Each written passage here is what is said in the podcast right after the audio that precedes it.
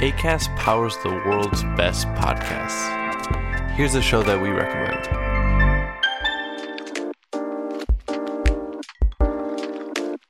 When we feel better, we do better. That simple message is what Feel Better with Tara Stiles is all about.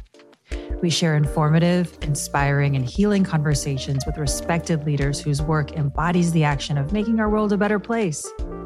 We also share simple practices based in meditation, Tai Chi, and gentle yoga that are a relief to breathe along with, whether you have time to stretch out on the ground or you're busy getting ready for your day. Settle in and enjoy learning something new that will surely support your well being, inspire your creativity, and help you feel a whole lot better. ACAST helps creators launch, grow, and monetize their podcasts everywhere. ACAST.com.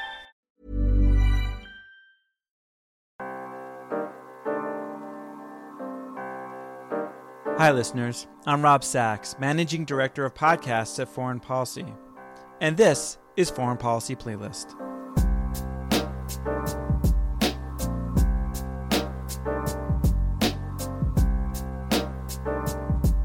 This week, we're bringing you an FP Live conversation about China's role in Russia's invasion of Ukraine. This coincides with FP's spring print issue, which talks about China's emergence as a global superpower. In today's discussion, FP's editor in chief Ravi Agrawal sits down for a discussion with Newsweek Beijing bureau chief Melinda Liu and Johns Hopkins University professor Hal Brands. Just a heads up, this conversation was recorded last week. Here's FP's Ravi Agrawal. Hello and welcome to FP Live, Foreign Policy Magazine's Forum for Live Journalism. I'm Ravi Agrawal, FP's editor in chief, and it's my pleasure to be your host for the next 30 minutes or so. Now, FP's spring print issue was just released online. That's foreignpolicy.com slash magazine. It'll also be in your mailboxes. It's focused on China, looking at the nature of the challenge China presents the United States and what exactly Washington's policy should be in response. Now, as much of the Western world remains united over the Ukraine conflict, Xi Jinping's China has remained silent, refusing to condemn or recognize Russia's brutal use of force in, in Ukraine. What will this mean for the conflict and for the fate of the global order? In a moment, I'll bring in two terrific China experts to discuss exactly this. Both are contributors to the print issue as well. Now, since you're here, you know this, but FP Live, of course, is our new and growing platform for live journalism. It's where we bring in experts and insiders to discuss world affairs. Unlike cable TV, there are no ad breaks. We get to dive deep into the issues. It's a perk of your FP subscription to get to ask these experts your questions. So please click on the Q&A button on Zoom and write in. I'll try and get to as many of your questions as we can. Don't forget to tell us your name and which country you're in. So, on to the China challenge. Since Vladimir Putin's Russia invaded Ukraine on February 24th, more than seven weeks ago now, the world has watched with concern to see whether China will help Russia evade sanctions and stabilize its economy. Moscow asked Beijing to give it military equipment and support for its war early on.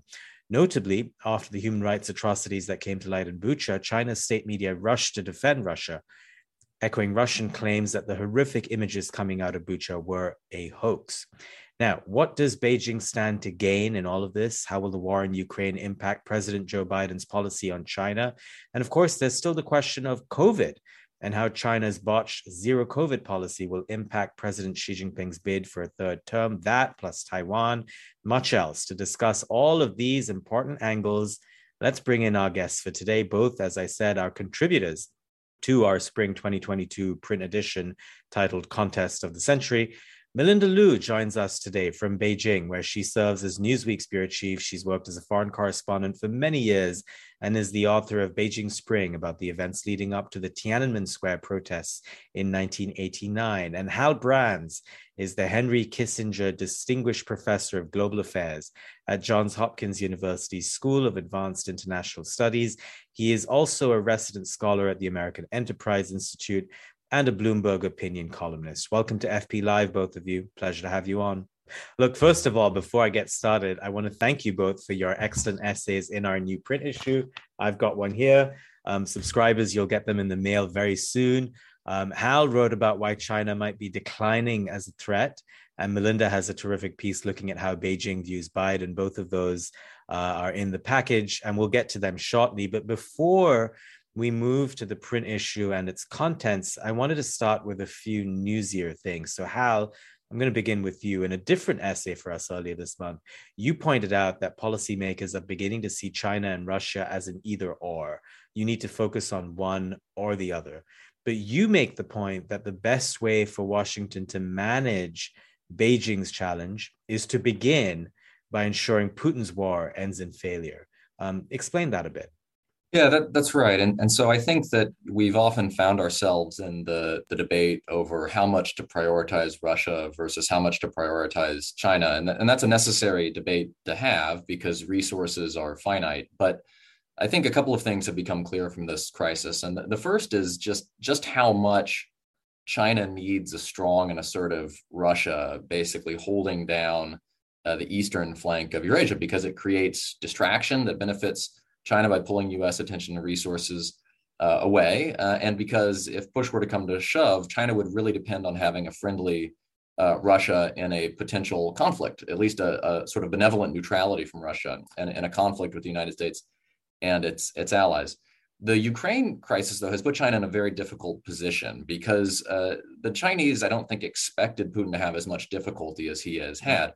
And if Russia somehow manages to lose this war, either because it is simply becomes a very costly stalemate or uh, it actually uh, ends up in a worse position than it started, that presents some difficult dilemmas for Beijing. A weakened Russia is less useful to China as a partner. And if the worst happens and a botched war in Ukraine leads to political instability in Moscow, that that could put at, at, risk the larger relationship. And so, the more pressure the United States and its allies can put on Russia as a result of its war in Ukraine right now, the more it sharpens that dilemma for China and makes hmm. China uh, make a, a, really difficult choice. Do they support Russia more openly and, and court all of the international condemnation and opprobrium that will entail? or do they stand by and, and see the, the war run its course, which could be potentially dangerous for Beijing as well? Mm. I want to bring in Melinda, but before I do that, Hal, just very quickly, um, how much of the China Russia relationship is based on ideology and geopolitics, and how much of it is an actual personal relationship between Xi Jinping and Putin? Well, I think I think the answer is yes, in the sense that there are very powerful uh, ideological drivers. Both are authoritarian states that don't particularly like living in a world led by a democratic superpower. There are powerful geopolitical drivers. Both are revisionist powers that are trying to upend the existing international order.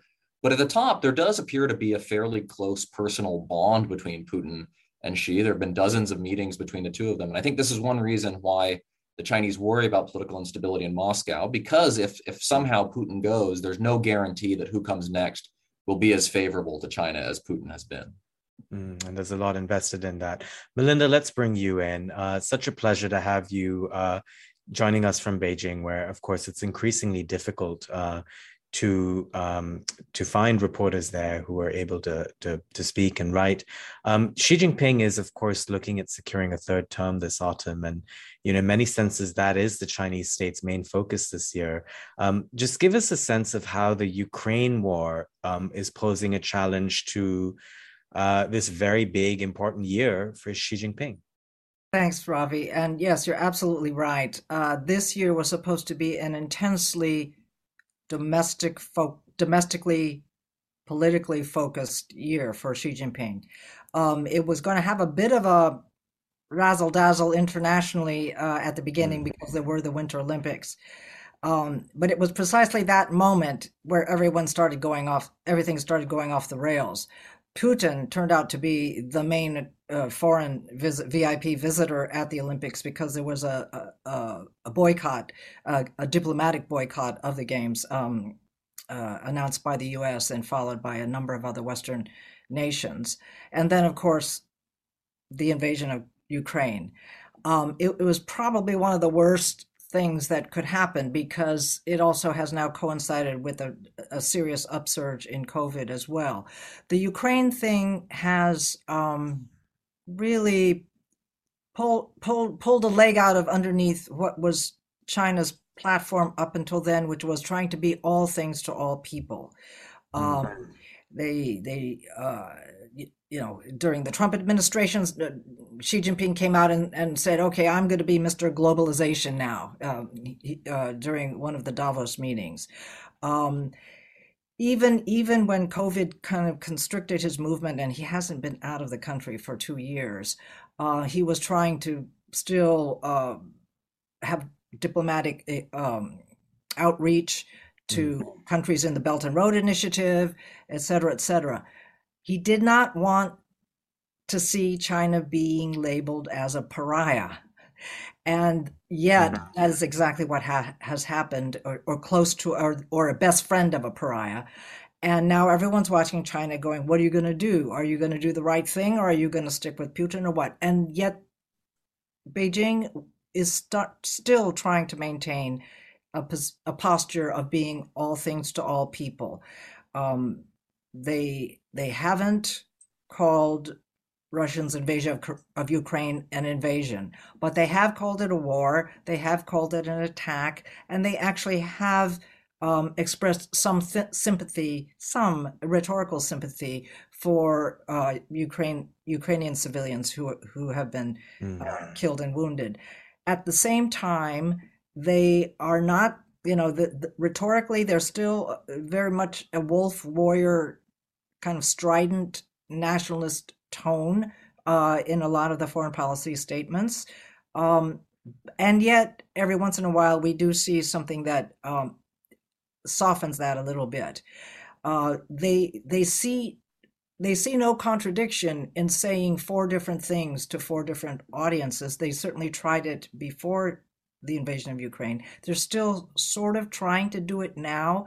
Um, people have described their posture as pro-Russian neutrality, which of course doesn't make sense. It's, a, it's, a, it's an oxymoron. So um, they're still trying to do that. And why are they trying to do that? Because for several years they've been preparing for this year to be a year of domestic politics. And they don't want anything to upend that. And yet the war has upended it. And now the COVID surge has a, a, a really bad COVID surge has upended it and they're mm-hmm. not they're not used to turning on a dime here. So right, yeah, Xi Jinping, like Putin, probably um, ha- has become very isolated, surrounded by yes men, and possibly not entirely um, up to speed on what's what's going on within the Chinese population. So Melinda, I want to I want to come to zero COVID in a second, um, but before I do, just another couple of beats on on Russia Ukraine, and there's a question in from uh, Matthew uh. Um, Hal, I'm going to put this one to you, and then I'll come back to Melinda.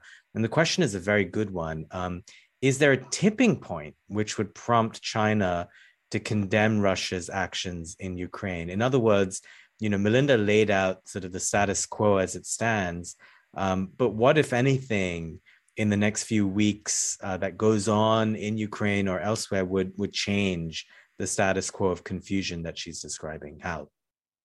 It, it's almost inconceivable to me that Putin could do something that would precipitate outright condemnation from the Chinese government, as as opposed to sort of the very mealy mouthed expressions of of sympathy for Ukrainian citizens that that Melinda pointed to because you know if if China turns away from Russia, who does it turn toward? Uh, China has no other meaningful partners. It has alienated over the past couple of years, in particular, almost every advanced democracy in the world. This is perhaps the most important relationship for Xi Jinping and it will become more so as China becomes more estranged from from other countries and, and from the, the West. And so I, it would take something so dramatic, you know, use of battlefield nuclear weapons or something like that, that our concern about China's position w- would then be the least of our worries because the crisis would have gotten so much bigger in Ukraine. Indeed, and uh, very quickly before I come back to Melinda, um, Taiwan, what what changes um, for you know China's calculus uh, on Taiwan, given what it's seen in terms of the world's response to Ukraine uh, in the last seven, eight weeks? I think there, there's two stories we can tell ourselves here. One is reassuring and one is decidedly not reassuring. The reassuring one is that China has seen the unity of the democratic world. It's seen the sanctions and the diplomatic isolation that has been imposed on Putin. It's seen the performance of US and Western intelligence. And it says, boy, we don't want to try something like that. And, and we've seen how, you know, even the Ukrainians can pose a lot of problems for the Russian military. And, and so uh, an invasion of Taiwan might be more than we can handle. That's the reassuring story. I think that's the story we like to think the Chinese are telling themselves. The other story, which seems to me just as plausible, is they might be telling themselves that Putin's mistake was not to go in heavier and more decisively at the outset and, and to give Ukraine a chance to resist, which then bought time for the rest of the world to respond. And so it's at least as plausible to me that the lesson might be if you're going to use force against Taiwan, do it massively, decapitate the government, uh, and try to win within a few days and short circuit the international response. Fascinating. Uh, Melinda, I'll bring you back in now. Um, uh, first, I mean, you know, just on the Taiwan issue, what's what's your sense of of the mood in Beijing, if if if it is something that you can discern from where you are?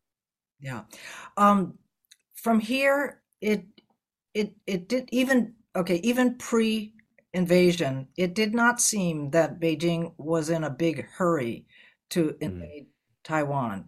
Um, I think, if anything, and I agree with Hal on this point, uh, they this what they've seen in Ukraine has been a very sobering uh, experience. Mm. I think it it possibly has put the timetable back. Why do I say that? You know, I, I I've been I've been living and working um, uh, in Beijing for more than 20 years um, nonstop in this posting, and I was here in an earlier posting as well. Um, they're they're not ready for this. I, the the People's Liberation Army mm. has does some things uh, well. Um, missile savant, you know, they do things with missiles. Okay, fine, but amphibious landing they might be practicing that. We know that they have been. They might be thinking about it. They might be trying to figure out how other people do it. But the fact is, China has not had a, a, a real wartime situation since a minor border incursion in Vietnam in the in the 70s. And in that war, guys were running between tank commanders to pass on mm. commands. I mean, it was like they didn't even mm. have modern communications. So they're watching, they're learning, they're trying to improve, and they have, of course, improved tremendously. But I did not see um, any sense of urgency then. And I think, if anything, what's happened now is um, very sobering. And again, they don't want to they don't want to add more to this very complicated and, and mm. risky plate of domestic chi- Chinese challenges that they have now. The political challenges they want to mm. they want to sort that out first. After once that is sorted out, you know, if Xi Jinping a year from now is riding high in his third term, comfortably situated, ask me again, and I might have a different a different yeah yeah. And that that resonates as well here um, when when when i meet chinese officials in the west uh, that is very much the message i get as well especially over the last few months given the focus on on the importance of 2022 for the chinese state. You're listening to foreign policy playlist. We'll be right back Hey, my name is Coleman Hughes, and I'm the host of the podcast Conversations with Coleman. I think that the country is in flames already. We are headed toward the end of the American project. The ability to think and speak freely is what moves society forward, where I have honest, unfiltered conversations about the most pressing issues of our time. Our world is becoming more polarized. Partisan hatred has infected every sphere of life. You can be canceled for having opinions that depart from the consensus of a few social media. Join me every week on Conversations with Coleman as I challenge convention, question everything, and and seek the truth with an open mind. Um, I want to remind all our viewers that we're happy to take some of your questions. You can hit the Zoom button, uh, type in your name, your country, uh, and your question, we'd be happy to take some of them. Um, I want to pivot a little bit at this point. We'll come to the print issue shortly, but we've got to talk about zero COVID um, and our um, our our our deputy editor James Palmer, who writes uh, China Brief. If you haven't signed up for it yet, I, I urge you to. It's a great newsletter. Um, has been describing um, you know horrific scenes in Shanghai where there have been draconian lockdowns and resulting shortages of food um, that seem like scenes from another era. Um, Melinda, as an outsider sitting here in New York, it it clearly seems like things haven't gone as planned. Um, but what's the larger mood inside China? Is there anger? There, there's definitely anger and, and growing anger in Shanghai. There's there's probably a lot of dissatisfaction in other cities, but we're not hearing it so much. Um, part of what makes the situation very unsettling, I think, to the Beijing leadership is that Shanghai has always been and seen itself to be China's most uh, economically vibrant um, city, uh, financial center, uh, sophisticated, um, even a little bit arrogant about that. And these are not people who want to be starving or feel, you know, or even, you know, missing the food that they want to have. They don't want to be given a bag of vegetables. Uh, in fact, I, have seen pictures myself of someone who was delivered a bag of vegetables by their local authorities. Great, that's good to get. It's not enough, but this one had a snake in it. Um, and of course, the joke went around well, at least it's protein. Uh, but this is not what Shanghai people are used to. And um, fact is mm-hmm. that a lot of them had become very accustomed to uh, getting anything they want delivered very quickly by delivery people on motorbikes or in little cars and things. And yet, all of those, uh, many of those guys are under lockdown too. So the deliveries are frozen. Um, traditionally, Chinese people uh, often uh, went shopping every day to buy fresh vegetables. They didn't have a whole tradition of storing uh, or can having canned vegetables or anything like that. So um, these are people who are whose lives are being very much impacted, and they're not used to it, and they're being very vocal about it, um, yelling from you know from their windows uh, at night, um, and even scuffling. Yes, there have been protests, and there have been people who. Um, the latest was uh, uh, just a few i got the news just a few hours ago of um, a community who started fighting with police and and people in full hazmat gear who were trying to set up a quarantine center near their neighborhood and they didn't want that there and and wow. they uh, started fighting now what makes this really uh, puts us into uncharted territory is that Shanghai, Shanghai is also a very political city in the sense that mm. because of its economic role, its financial role, its um outward, and it's very cosmopolitan, very connected with the with the outside world. Um, it, it there are many leaders in China who have uh, been identified in the past as being part of a Shanghai faction. You know, they Mm. You know, often Shanghai is the last testing ground uh, in terms of a of a, a subnational posting before you you know become a, a national leader. Mm.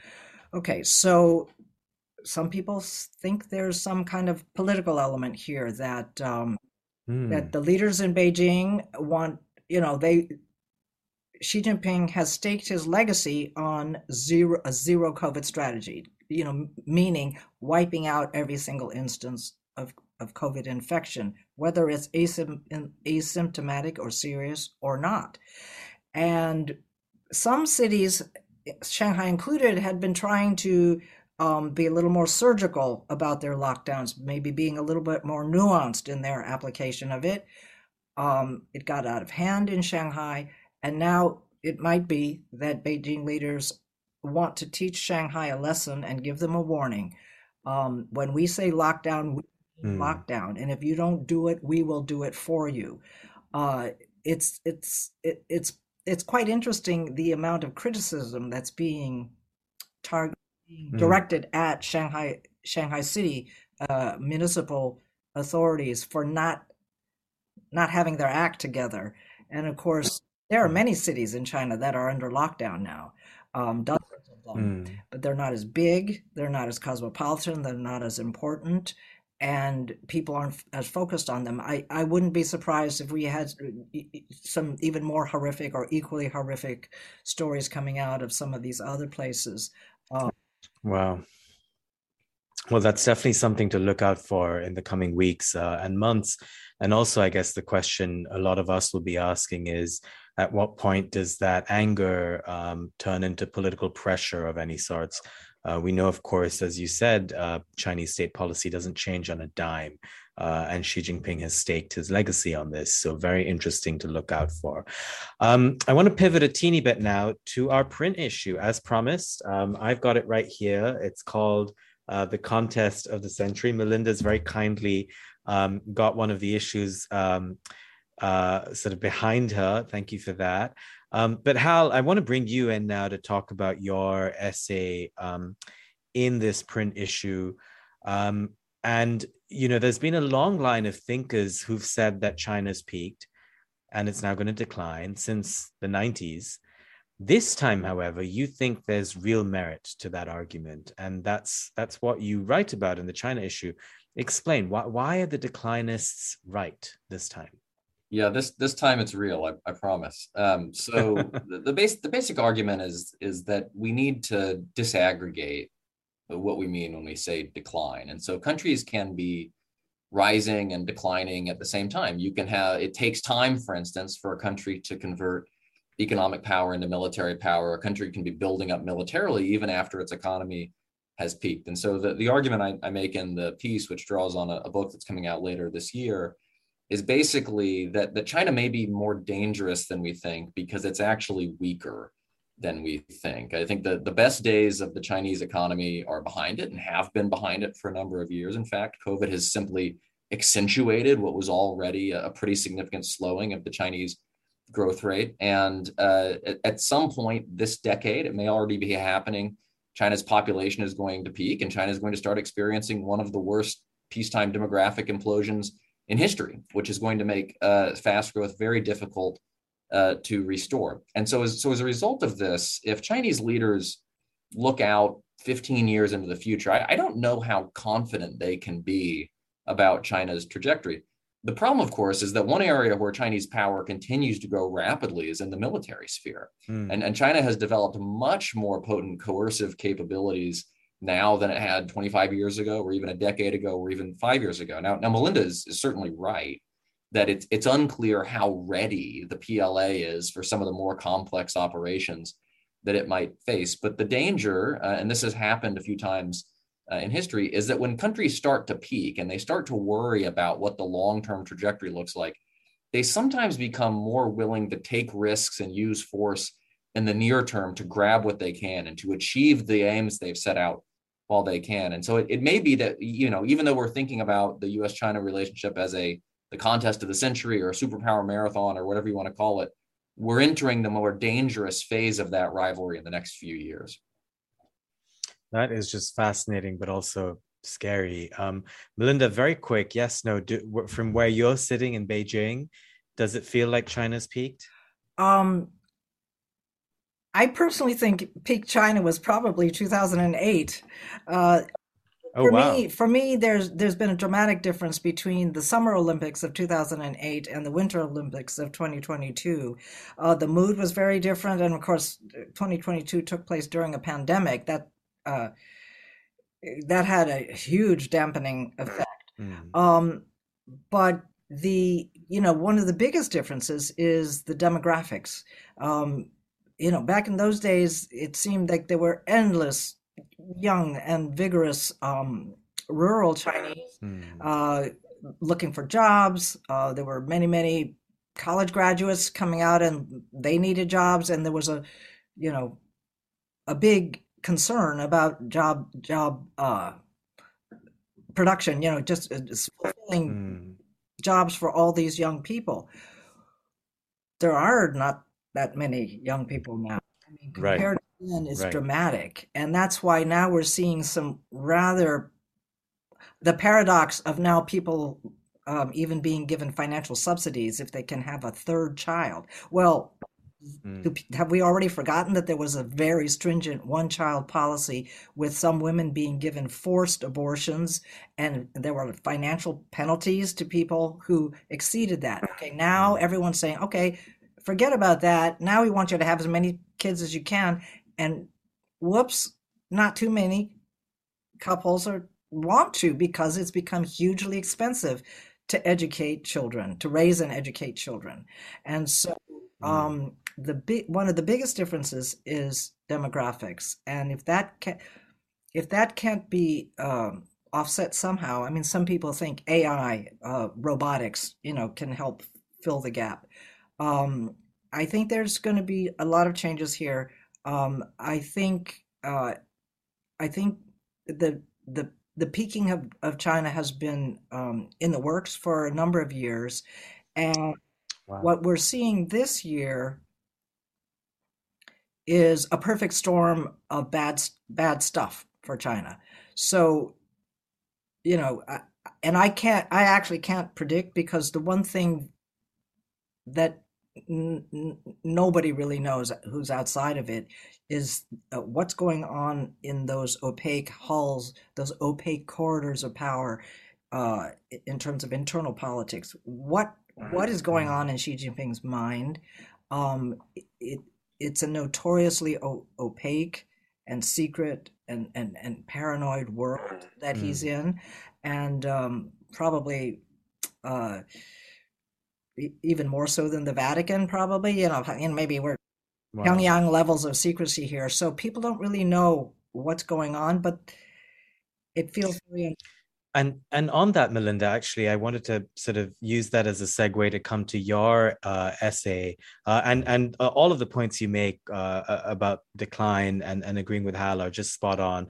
Uh, the the only thing I'd, I'd point out is, of course, the the Winter Olympics in general tend to be uh, less of a big deal than Summer Olympics. Uh, just just a minor thing there, but but uh, on your essay, um, which was I thought just brilliant, um, how Beijing views Biden, and I was struck from reading it that in the way that you describe it, and I urge our readers to to look at it.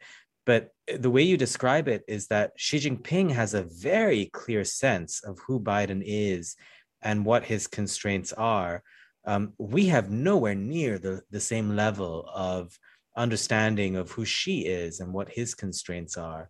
And in a sense, from reading it, um, my takeaway was that Beijing probably knows Biden as well as the blob in DC does. Yes, um, I, I, I, think I, I think that's helpful because um, no matter how bad the bilateral relationship is, um, Xi Jinping has indeed spent an, a, a lot of time with Biden, and Biden has spent a lot of time talking about America, America's philosophy, his philosophy, uh, what is democracy, how does how does the country work? He's he's actually talked a lot, and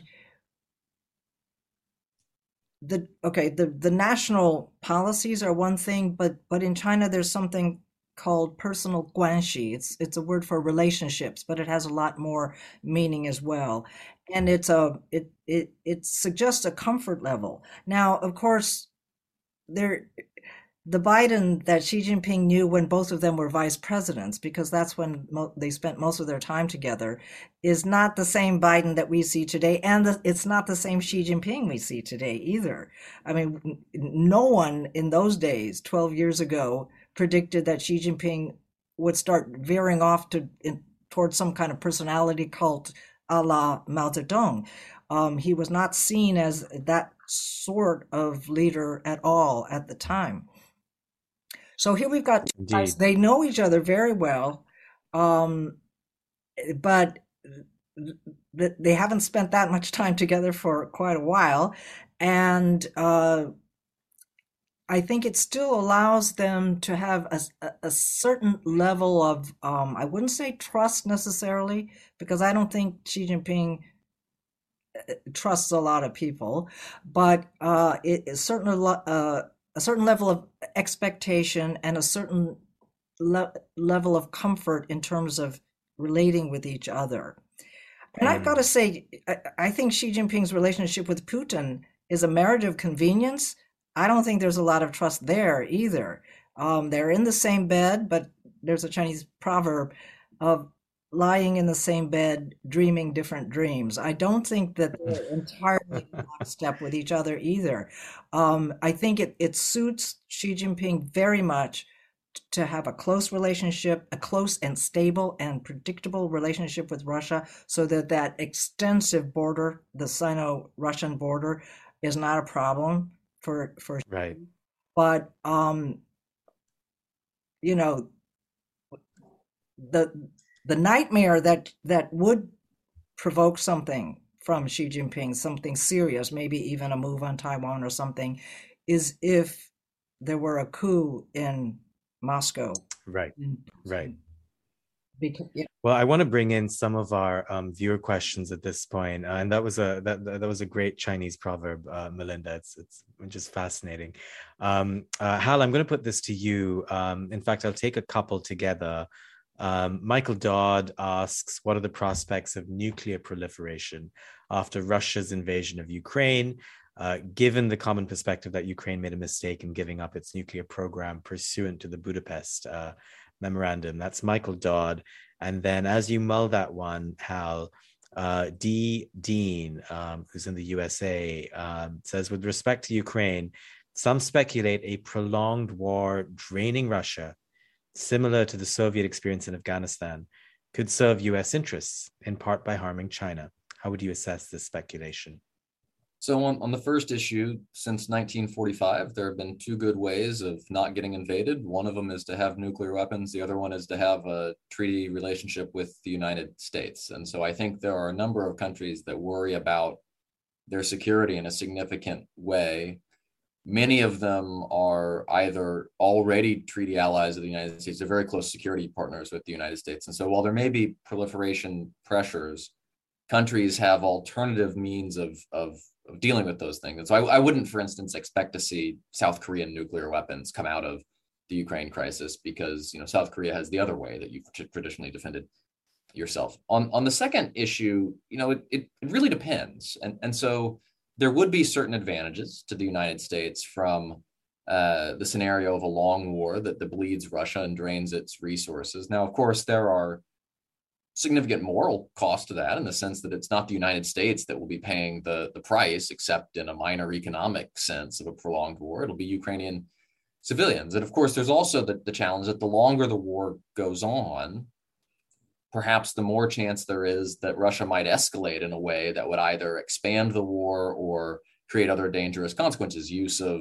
of chemical weapons, use of tactical nuclear weapons, whatever, whatever the case may be, simply escalation to higher levels of brutality vis-a-vis the civilian population. And, and so I don't I don't think it's necessarily a clear cut one way or another sort of thing. I think there there are risks associated with the longer war, even though it might serve a U.S. strategic interest in ensuring that Russia comes out of this conflict weakened.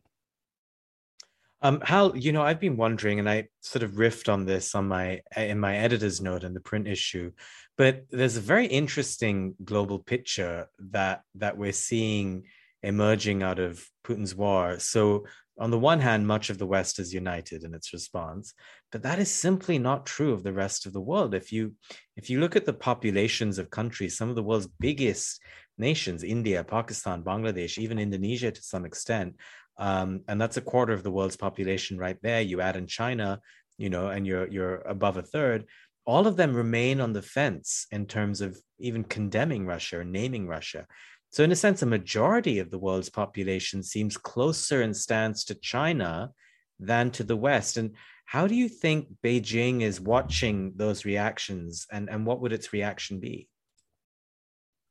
I'm, I'm sure they're watching very closely. And I would imagine one, one lesson you can draw from it is that you know you might face costs from the advanced democracies if you do thing X that annoys them, but that doesn't mean you'll face costs from the rest of the world. And that doesn't mean that countries in Southeast Asia and Africa and Latin America will sever ties with you. And in fact, the Chinese are probably less worried about that in the first place because the Chinese economy is, is so much it's stronger and more globally integrated and more diversified than the Russian economy is. And so I'm not sure that the Chinese really believe that uh, the United States and its allies can do to China what they have done to Russia in this context to begin with. But I think the broader point is that in, in some ways, the war has accentuated the fundamental dividing line in international politics between sort of the advanced democracies that support the existing international system and the Eurasian autocracies that are trying to undermine it. But it's also, I think, sharpened the dilemmas for a variety of, of countries that basically say we we want no mm. part of this that, that this is just it's mm. not our fight. This is you know in some cases they view it sort of as a fight between empires and in europe. In some cases they're simply saying we don't necessarily have a dog in, in this fight. And it's it's not an entirely unfamiliar situation. There are certain parallels to the stance of non-aligned countries during the the cold war. And so there it has introduced i think a complexity into the global situation that american policymakers are going to have to grapple with in the future yeah, I mean, not since the 60s, I think, has the phrase non aligned been used uh, as much as it has in the last two or three weeks, I think.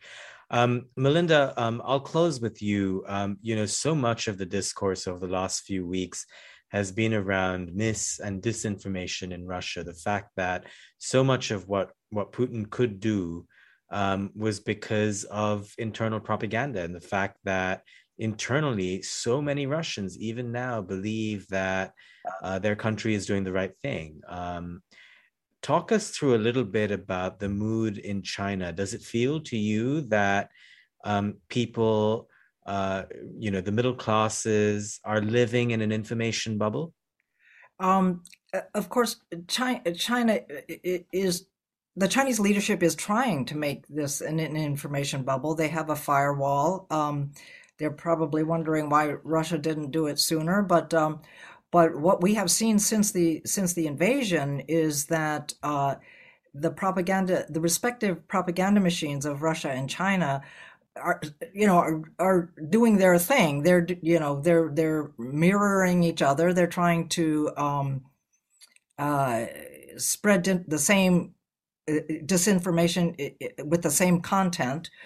Um but but of course the the China in China there are um, I would say kind of some loopholes. There are people who can get around the firewall. There are there are social media um, platforms that where relatively outspoken things can circulate for a period of time.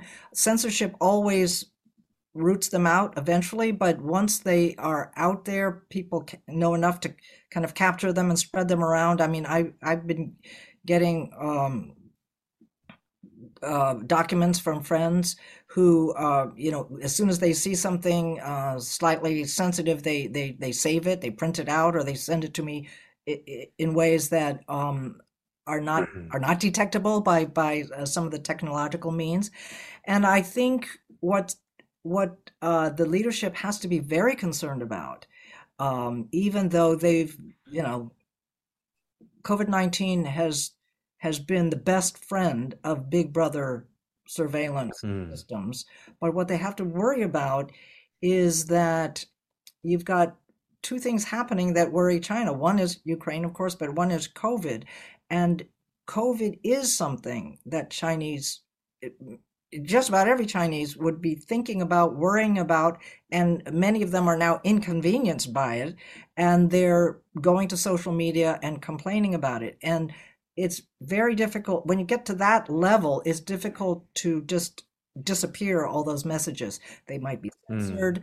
Mm. Um, you know, it, it's it's the same thing. And this isn't a niche issue. This is oh, affecting everyone. This is like bread and butter issues. This is like whether you have enough food, whether you have enough, you know, whether whether you're you can have a pet dog without having it beat mm. to death on the street because you've been taken away to co- quarantine it's it, it, you know we've infringed on um, areas that chinese citizens uh, you know for decades now have felt that they had some uh, uh, authority over that they had you know mm. food uh, what what i want to buy you know what kind of pet do i want to have human rights, everything else, of course, we know that's you know that's on a different level, and that's um, you know there have been a lot of reports about human rights abuses in Xinjiang, sure, Thing. But Chinese are, you know, they thought they had the right to decide how much they could eat and what they could eat and when they could eat it and what kind of pets they could have, what kind of, um, you know, if they want to go out and party and then, you know, they they thought they had the right to do those things. And so essentially, what you're saying then is that um, this year could upend much of that social compact. um, because they're hitting at bread and butter issues um, and, and personal things at home. Uh, Melinda, I'm afraid we'll have to leave it there because I, I promised a 30 minute discussion and we've gone we've gone over. But Hal Brands, Melinda Liu, uh, and Melinda, especially for joining from Beijing at this hour. Thank you so much. It was great to have you both on. And I also want to plug both of your essays once again in our new uh, print issue. You can all find that online, foreignpolicy.com backslash magazine. Two great essays from Hal Brands and Melinda Liu. Thank you to both of you. Thank, you. Thank you.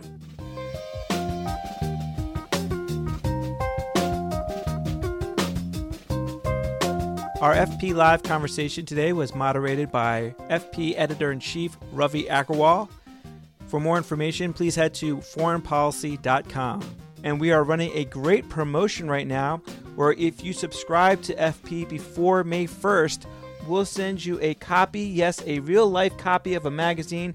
It's our 2022 spring issue which focuses all about China. It's a great read and it's a great offer here at Foreign Policy. The promotion applies to monthly, annual, and gift subscriptions, so everyone is covered.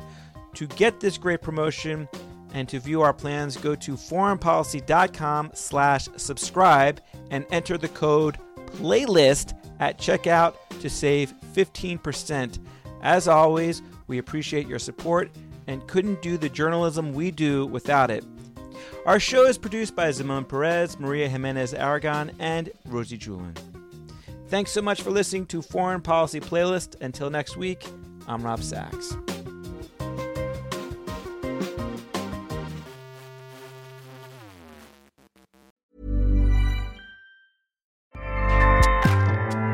ACAST powers the world's best podcasts. Here's a show that we recommend. It is a truth universally acknowledged that it is always the right time to read, talk, and think about Pride and Prejudice. But why is it this book that we universally acknowledge? Why has Pride and Prejudice lasted for over two centuries as the most famous romance novel of all time? This season of Hot and Bothered, award winning journalist Lauren Sandler and me, Vanessa Zoltan, are looking closely at Pride and Prejudice, interviewing experts, and trying to figure out what this book has taught generations of readers about love. Listen to Hot and Bothered wherever you get your podcasts. ACAST helps creators launch, grow, and monetize their podcasts everywhere. ACAST.com.